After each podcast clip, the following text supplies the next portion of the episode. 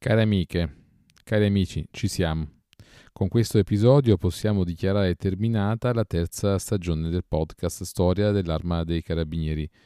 Storia dei Carabinieri, ecco, siamo un po' dispiaciuti, ma insomma bisogna mettere un punto per poi ripartire nuovamente. Seguiteci eh, attraverso il link in bio e noi vi aspettiamo sui nostri social dove nella fase, diciamo, eh, intermedia, prima del lancio della quarta stagione, saremo comunque presenti con il link in bio ci potete contattare ovunque e comunque sempre, senza difficoltà. Grazie. Storia dei Carabinieri è un progetto di comunicazione della storia delle vicende dei militari dell'Arma dei Carabinieri ideato e prodotto da Flavio Carbone. Nell'episodio 56 abbiamo parlato delle problematiche vissute dai carabinieri negli anni 30, quello che è passato alla storia cinematografica come il periodo dei telefoni bianchi. Con questa puntata termina la terza stagione del nostro progetto di podcast dedicato alla storia dei carabinieri. Il tema questa volta è dedicato alla Federazione del Carabiniere Reale, che ci permette di dare pochi ma interessanti cenni sull'associazionismo dei carabinieri. Dai, cominciamo.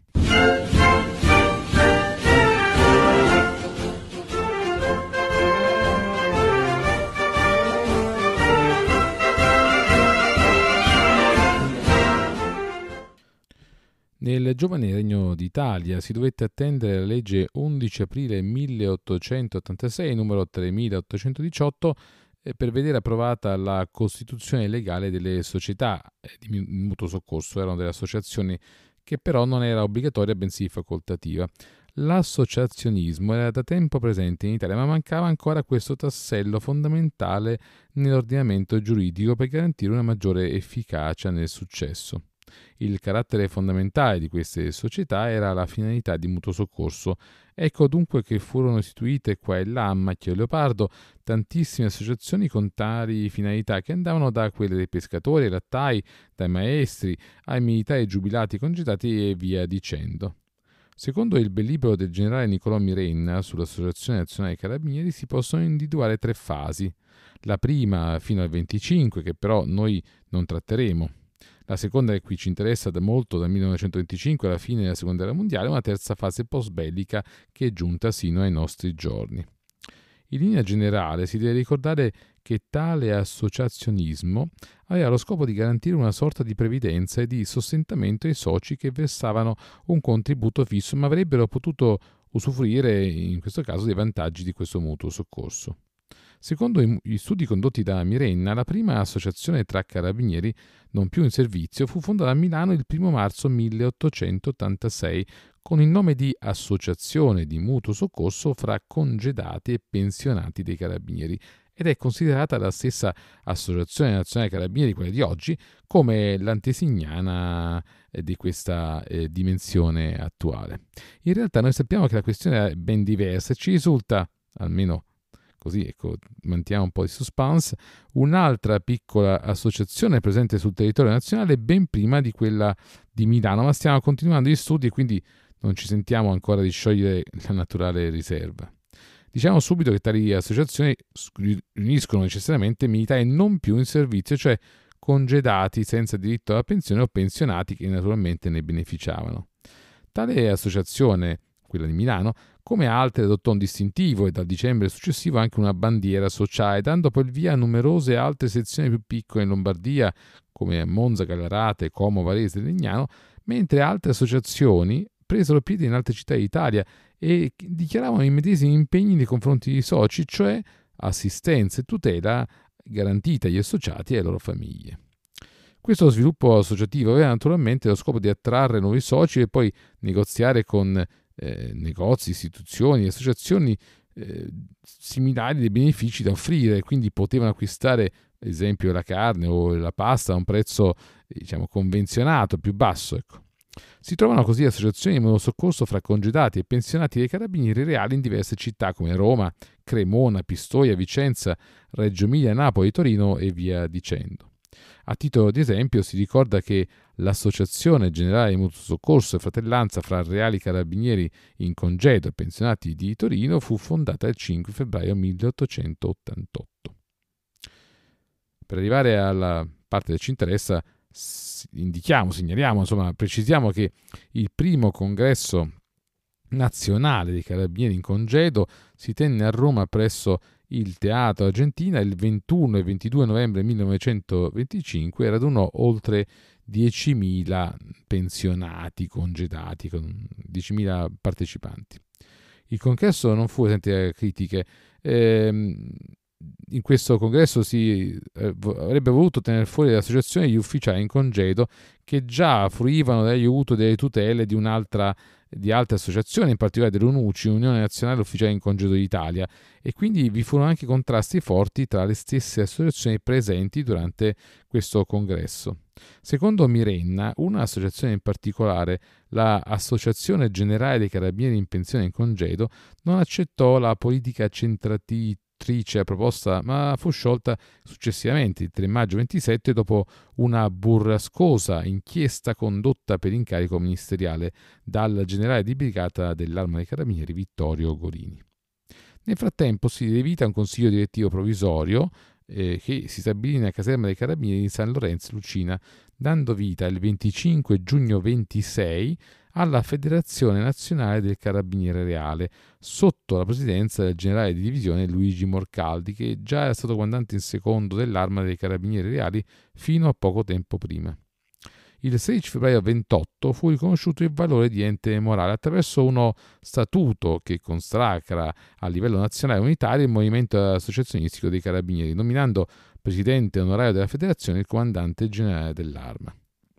Alla morte di Morcaldi subentrò nella presidenza del generale di brigata in congedo Balduino Caprini, già passato agli onori della storia dell'arma per un periodo di servizio quale comandante della gendarmeria cretese all'inizio del XX secolo.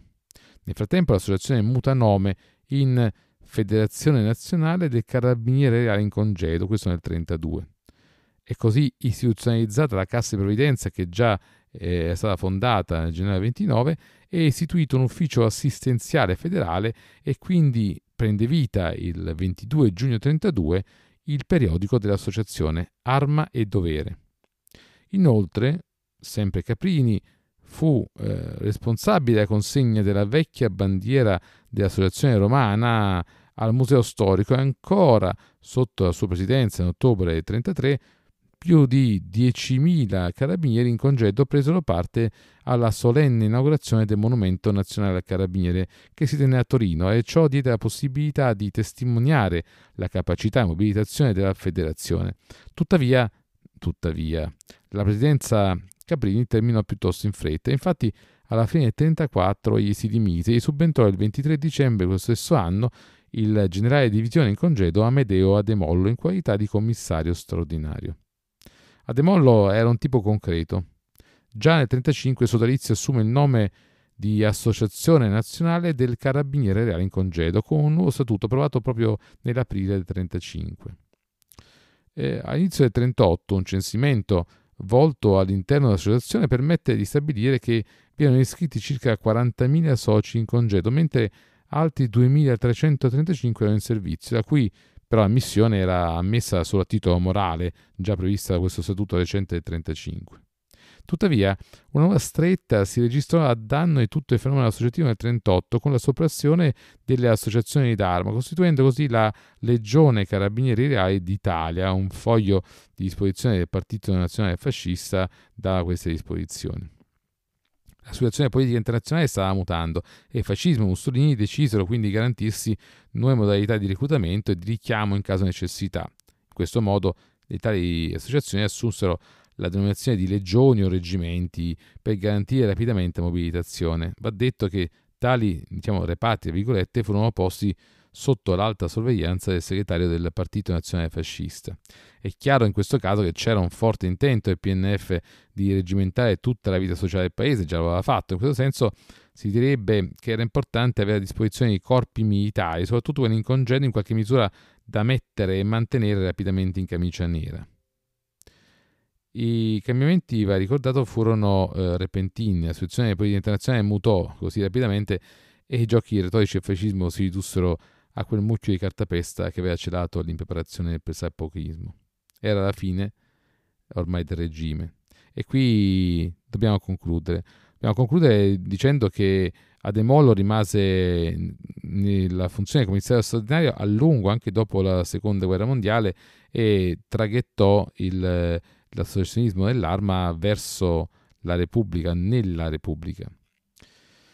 In conclusione abbiamo provato a dare qualche idea, niente di eh, significativo certamente, però qualche elemento di riflessione su un tema che è molto interessante e che meriterebbe anche, anche questo, ehm, diciamo così, sicuramente un maggiore, un maggiore, una maggiore attenzione, insomma un maggiore interesse, però eh, qui chiediamo a voi, ecco, se avete interesse ditecelo, scriveteci, mandateci un'email, un, un, messaggio vocale, quello che volete. Noi come Storia dei Carabinieri siamo aperti al dialogo e disponibili a trovare dei punti di intesa. Soprattutto vi chiediamo di ascoltarci. Questo rappresenta l'ultimo episodio della nostra terza stagione. Abbiamo ancora una o due puntate dedicate a temi diversi. Sicuramente faremo una pod recensione, forse anche altro, stiamo un attimo valutando. Contiamo di riprendere non troppo in là, ma vi terremo aggiornati su tutti i nostri canali. Se avete idee, suggerimenti, proposte, sappiate che stiamo preparando la quarta stagione dalla metà degli anni 30 agli anni 50. Rimanete con noi e seguiteci eh, sia su blog sia su Instagram. Poi se avete voglia di leggere ancora di più vi suggeriamo di iscrivervi alla nostra newsletter. Tutti i link in bio. Mi raccomando, continuate a, a seguirci e ci ascoltiamo presto.